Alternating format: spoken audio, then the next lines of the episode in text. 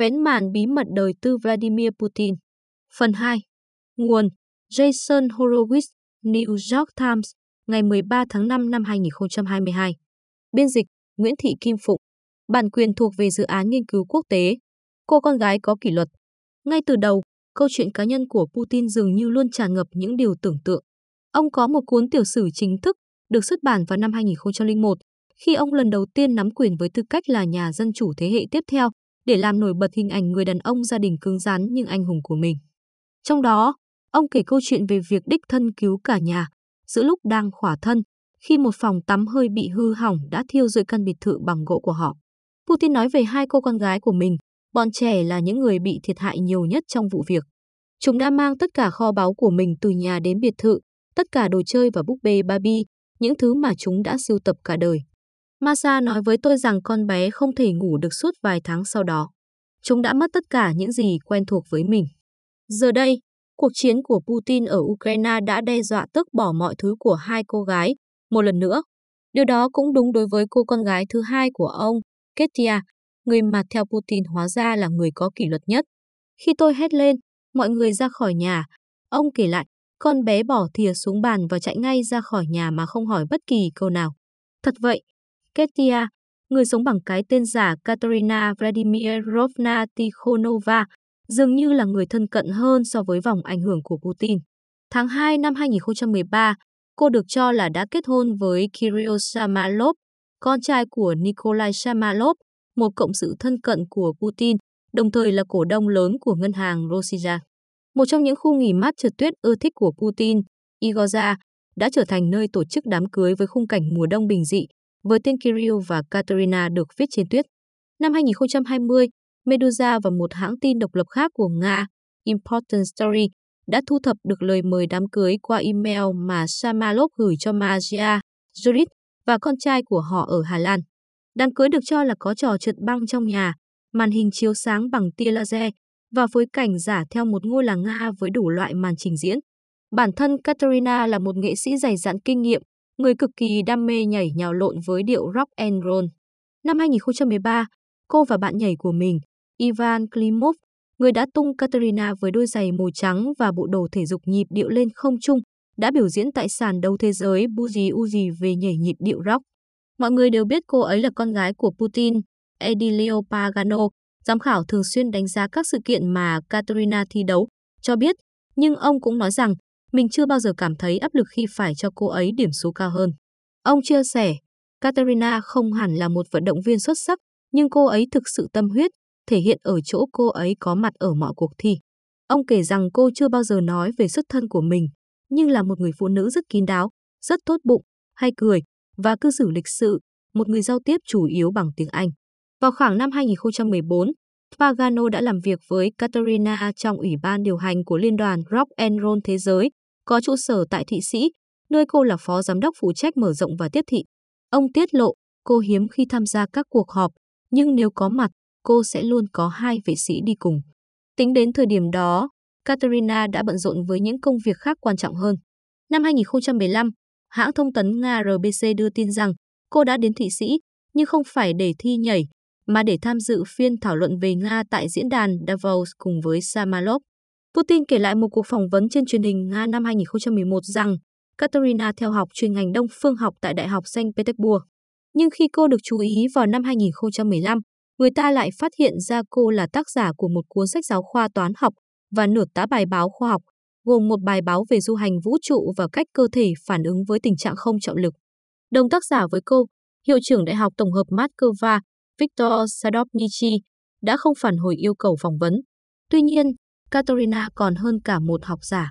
Cô là người đứng đầu một viện nghiên cứu Innopractica, chuyên tài trợ và hỗ trợ các nhà khoa học trẻ, với một phần nguồn vốn tài trợ đến từ công ty dầu khí nhà nước Rosneft.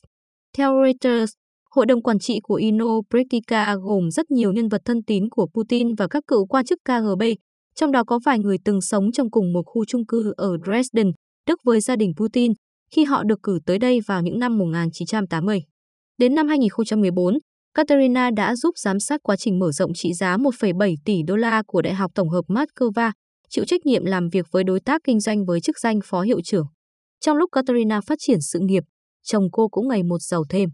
Kirill Shamalov đã mua lại từ Timchenko, nhà tài phiệt có liên hệ với Putin và rõ ràng là người lo chuyện gia đình giúp Tổng thống, khoảng 3 tỷ đô la Mỹ cổ phần trong công ty hóa dầu hàng đầu của Nga và trở thành một trong những cổ đông hàng đầu của công ty này.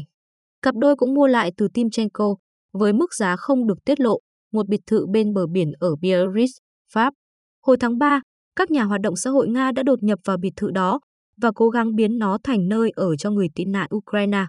Năm 2018, Katerina xuất hiện trên một chương trình truyền hình của Nga, trong đó cô được gọi là giám đốc Ino Praktika, kiêm phó giám đốc của Viện Toán học nghiên cứu các hệ thống phức tạp tại Đại học Tổng hợp Moscow. Trong đoạn phim, cô nói trước một hình ảnh máy tính, mô tả một cái đầu đang được gắn điện cực.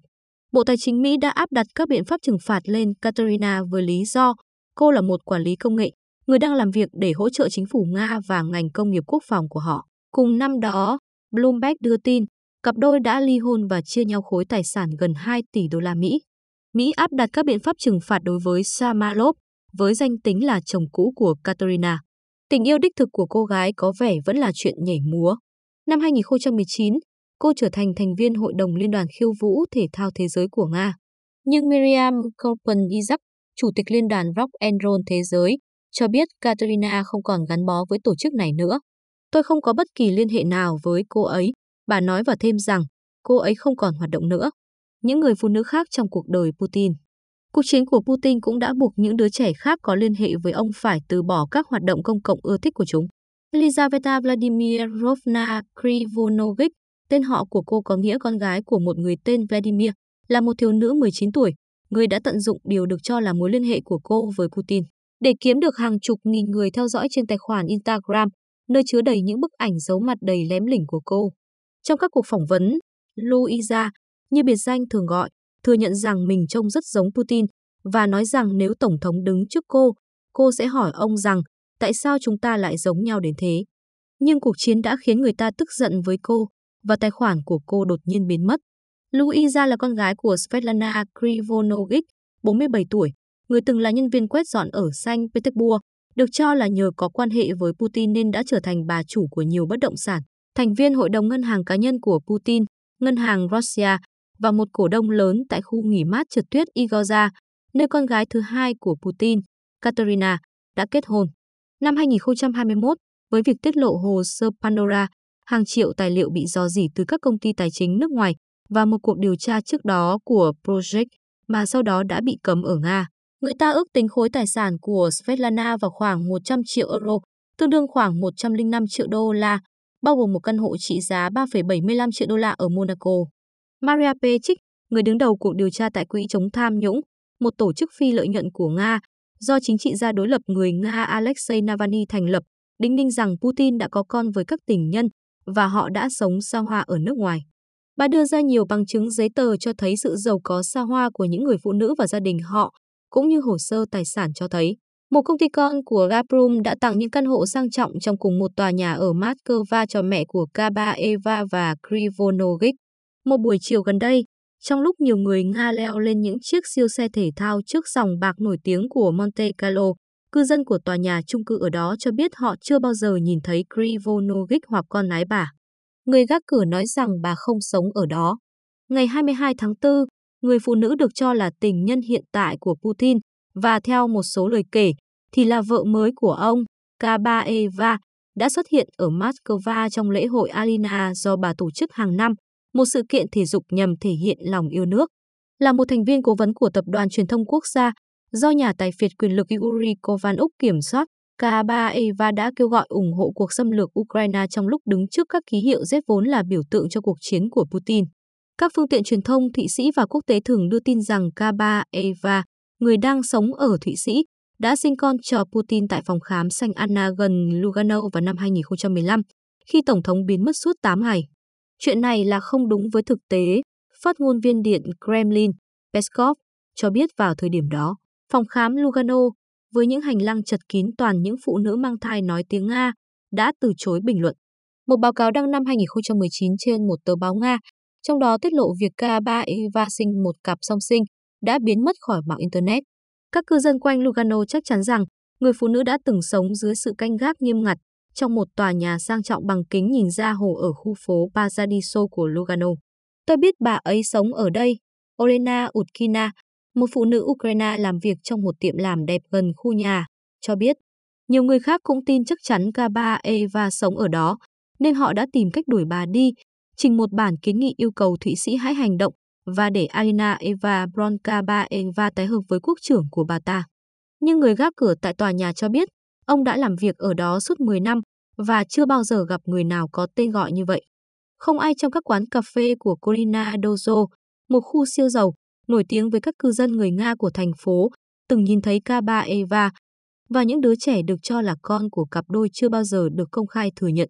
Bill Eichner, giám đốc một trường học dành riêng cho người Mỹ ở Thụy Sĩ, người đang xem xét đơn đăng ký nhập học của một sinh viên Nga mới trong bối cảnh danh sách trừng phạt ngày một dài, cho biết họ chưa bao giờ đến đây.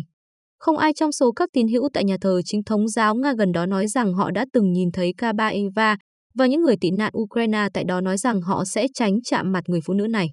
Sẽ thật tuyệt nếu Thụy Sĩ có thể tước đi tài sản của bà ta. Katerina Chaplinska, 25 tuổi, người đã chạy sang Thụy Sĩ cùng em gái sau khi Nga xâm lược Ukraine, nói.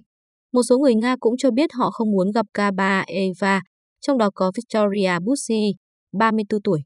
Cô cho biết mình từng ủng hộ Putin, nhưng giờ đây, cô không còn thấy ông bí ẩn nữa, mà chỉ đơn thuần là một tên tội phạm chiến tranh. Ông ta đã phá hủy danh tiếng của Nga, cô nói.